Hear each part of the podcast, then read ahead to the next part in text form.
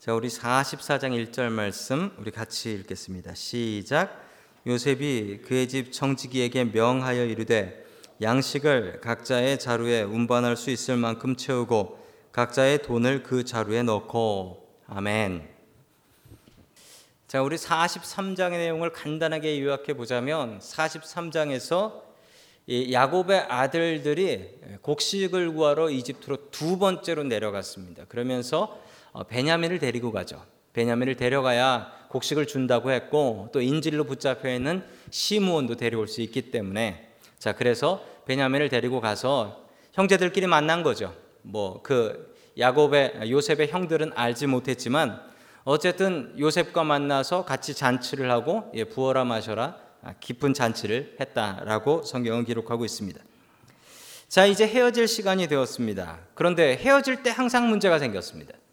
헤어질 때 1차 때도 잘 갔는데 헤어질 때 되니까 시몬을 인질로 붙잡더니 시몬을 잡아뒀었고 이제 2차 때인데 이 2차 때 요셉이 제대로 보내줄 것인지 아니면 또 무슨 시비를 걸게 될 것인지 자 무슨 일이 벌어질까요? 자 우리 하나님의 말씀 봅니다. 우리 다 함께 어, 첫 번째 하나님께서 우리에게 주시는 말씀은 형제들의 희생이 요셉을 감동시켰다라는 말씀입니다. 요셉의 형제들의 희생하여서 요셉이 감동했다라는 겁니다. 요셉이 형님들을 무척 배려합니다. 곡식을 담을 수 있을 만큼 아구까지 가득히 담으라고 합니다. 뭘 장사하는 사람은 이렇게 장사하면 안 되죠. 좀 속여야 되는데 속이지도 않고 아구까지 다 담고 게다가 곡식 사러 온 돈까지 거기다 넣었다는 거예요. 그 돈을 거기 넣었다라는 것은 안 받겠다는 거죠. 왜냐하면 없는 형편에 이거 가지고 와서 곡식 사가고 그 다음에 돈 떨어지면 못 오잖아요. 또 형님들 보고 싶고 다시 내려오게 하고 싶어서 다시 돈을 거기다가 숨겨서 보내줍니다. 엄청난 배려인데 그 다음에 일어나는 사건이 약간 이해할 수 없는 사건이 일어납니다. 베냐민을 잡아오라고 해요. 베냐민의 자루가 있고 그 베냐민의 자루에다가 그 돈 맞는 것이 아니고 베냐민의 자루에다가는 이 요셉의 은잔, 요셉의 실버 컵이죠. 은잔을 거기다 집어넣게 했다라는 겁니다. 자, 여러분 요셉이 형님들을 용서한 것은 맞습니다. 요셉이 형님들은 용서했지만 그러나 요셉이 형님들을 믿을 수는 없습니다. 형님들이 바뀌었다는 보장이 없잖아요. 지금 뭐 곡식 얻으러 와가지고 내가 이집트 총리인 줄 아니까 굽신굽신 이러고 있지. 자기 동생인 것을 알면 어떻게 할까요? 그래서 요셉은 자신의 정체를 밝히지 않습니다. 베냐민에게 밝혀야 되는데 만약에 베냐민만 그 사실을 안다라는 것을 베냐민이 아, 저 총리가 요셉 형이다라는 것을 베냐민만 알았다고 생각해 보십시오. 그리고서 다시 다시 가나안으로 간다. 그러면 형들이 베냐민을 어떻게 할까요? 요셉은 충분히 이렇게 생각할 수 있습니다. 그때 그 나쁜 형들이라면 내가 살아있다라는 것을 베냐민이 알고 이 음모를 베냐민이 알고 있다면 베냐민 죽인다. 베냐민만 따로 몰래 이야기할 수도 없는 노릇이었어요. 그러니까 요셉이 꾀를 냅니다. 요셉이 낸 꾀는 베냐민에겐 누명을 씌워서 인질로 붙잡아 두고 자기 자신이 누구라는 걸 알려주겠다라는 겁니다. 그리고 붙잡아 놓고서 너희 아버지 모셔와라. 그러면 통째로 오면서 가족 이민이 돼버리는 거거든요. 요셉이 낸 꾀입니다.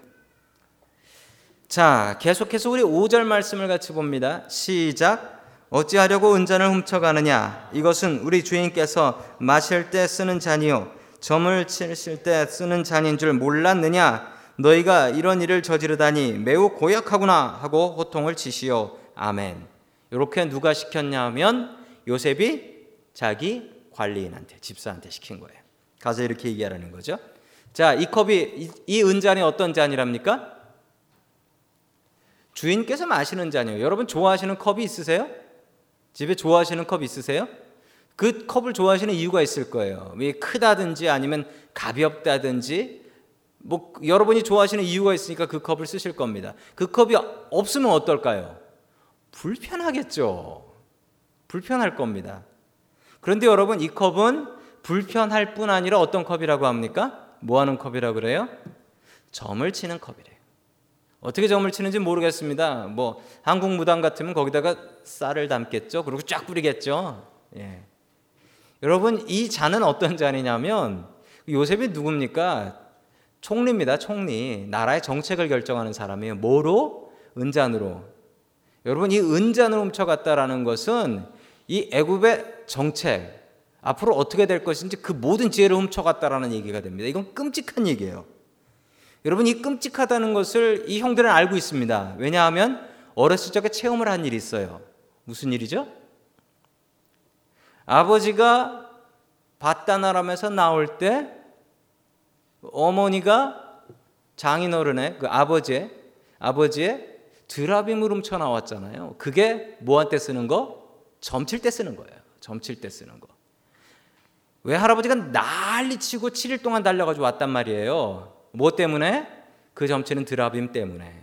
그래서 이 야곱의 아들들은 알아요. 이 점칠 때 쓰는 이 잔이 얼마나 끔찍한 것인지. 이거면 뭐 요셉이 군대라도 끌고 올 수 있다라는 것을 당해봐서 알고 있어요. 큰일 난 겁니다. 큰일 난 거예요. 자, 계속해서 이제 이 관리인이 갔습니다. 그래서 야곱의 아들들한테 당신들이 훔쳐갔어. 어떻게 이럴 수 있어? 라고 얘기를 하니까 우리 그런 적 없어요. 라고 이야기를 합니다. 자, 그러자 뒤지기 시작하죠. 어떻게 뒤졌냐면 우리 12절 봅니다. 시작.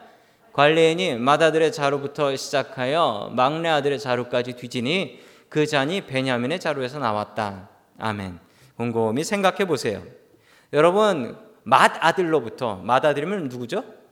르우벤, 르시레유 이스갓 이러면서 순서대로 이제 까본 거예요. 얼마나 형제들이 처음에 깔 때는 겁났겠지만 의기양양했겠습니까? 왜냐하면 열 번째까지 까는데 코바 안 나오잖아. 코바 안 나오잖아. 웬 누명이야. 우리가 도둑질을 왜 해? 이러고 있는데 열한 번째에서 똑 나오네요. 그때 분위기 바뀌는 거 여러분 생각해 보셨어요? 끔찍한 일입니다. 열한 번째 거기서 그것도 베냐민의 자리에서 그게 딱 나오는 순간 하늘이 무너지는 것 같은 거예요. 여러분 이제 어떻게 되는 겁니까? 여러분이 관리인이 처음에 가서 얘기했습니다. 그거 나온 사람은 붙잡혀 가서 종이 될 것이다. 나머진 집에 가라. 여러분 여기 요셉의 꾀가 있습니다. 요셉의 꾀는 뭐냐면 베냐민만 의심 안 사게 붙잡아 두려는 거죠. 그런데 돌발 사태가 발생했습니다. 돌발 사태는 무엇이었냐면 바로 14절 말씀입니다. 같이 읽습니다. 시작. 유다와 그의 형제들이 요셉의 집에 이르니 요셉이 아직 거기에 있었다. 그들이 요셉 앞에 나아가서 땅에 엎드리자. 아멘. 이게 돌발 사태입니다. 분명히 자기가 아는 형들은 라헬, 우리 어머니 라헬 출신을 싫어하고 증오했기 때문에 만약에 베냐민이 붙잡힌다고 하면 아싸 소리 지르고 올라갈 사람들이라고요. 왜냐하면 야곱은 요셉을 요셉이 죽었다고 생각하고 나서 베냐민을 상속인으로 세웠으니까. 만약에 베냐민이 붙잡혀 가서 어떻게 죽게 되면 옛날 생각을 하자 보면 우리 형님들 아주 잔치하겠네. 우리 형님들 잔치하고 우리 형님들 그열명 중에 하나가 상속인이 되겠구만. 당연히 그럴 거라고 생각했습니다. 그런데 돌발 사태 뭐냐면 베냐민만 붙잡으라고 했더니 열한 형제가 다 와서 무릎을 꿇었네. 열한 형제가 다 와서 무릎을 꿇었어요. 그것에 요셉이 놀랐습니다. 분명히 아싸 하고 소리 지르고 갈 줄 알았더니 형님들이 다 와서 무릎 꿇었어요. 베, 베냐민 살려달라고. 여러분 여기서 창세기 창세기에 이 유다가 앞으로 어떤 역할을 할 것인가? 그리고 유다를 통해서 더 길게 바라보자면 예수님이 유다를 유다의 지파에서 태어나시죠? 그것까지도 상상할 수 있는 단어 하나가 나옵니다. 뭐죠? 우리 14절에 유다와 그의 형제들 저 글자가 큰 글씨로 보이지 않으세요? 안 보이세요? 여러분 안 보이시면은 여러분 회개하십시오. 아, 여러분이 유다와 그의 형제들은 말이 안 되는 거예요. 왜냐하면 첫째는 루벤이기 때문에 루벤과 그의 형제들 혹은 베냐민과 그의 형제들 이건 말이 됩니다. 베냐민은 그만큼 중요했으니까. 여러분 그런데 이 유다와 그의 형제들 이 말은 정말 상식을 뒤엎는 일입니다. 여러분 아세요? 어, 노래 부르는 그 그룹들 이름 중에 장기하와 얼굴들이라는 그룹 아세요? 아세요? 예, 얼굴들의 이름은 뭐죠? 몰라요. 장기하가 중요한 거죠. 모, 장기하 모르세요? 강병철과 삼택이 아세요? 예. 삼택 이름 아세요? 모르시죠? 예, 강병철만 아시죠? 그, 그 모르시면 서태지와 아이들 아세요? 아, 아세요. 네, 아이들 이름은 뭐죠? 예, 그 아이들은 조금 유명해요. 그 아이들은. 그렇지만 역시 아이들 이름 잘 생각나지 않아요. 여러분 이제 아시겠습니까? 유다와 그의 형제들. 유다가 그만큼 중요해졌다라는 거예요. 그리고 앞으로 어떤 일을 할 것인지. 여러분 요셉이 여기서 감동했습니다. 왜 감동했을까요? 좋다고 소리 지르고 동생 떼놓고 갈 줄 알았더니 동생 살려달라고 나머지 10명의 형제도 와서 무릎 꿇고 앉았습니다. 그리고 다 종이 되겠다고 합니다. 여러분 어떤 희생이 형제들의 희생이 요셉을 감동시켰습니다. 그리고 요셉 마음 속에 있었던 그 마음의 상처들을 감싸 안아줬습니다. 여러분 희생이 사람을 감동시킵니다. 이 형제의 희생처럼 여러분들도 희생을 통하여 가족과 여러분들이 같이 신앙생활하는 우리 교인들과 또 여러분 직장을 감동시킬 수 있는 저와 여러분 될 수 있기를 주님의 이름으로 간절히 축원합니다. 아멘. 아, 두 번째 하나님께서 우리에게 주시는 말씀은 유다의 희생이 요셉을 감동시켰다라는 말씀입니다. 유다의 희생이 형제들의 희생이 있었죠. 그런데 형제들 중에서도 특별히 희생을 했던 사람이 있는데 바로 그 사람이 유다였습니다.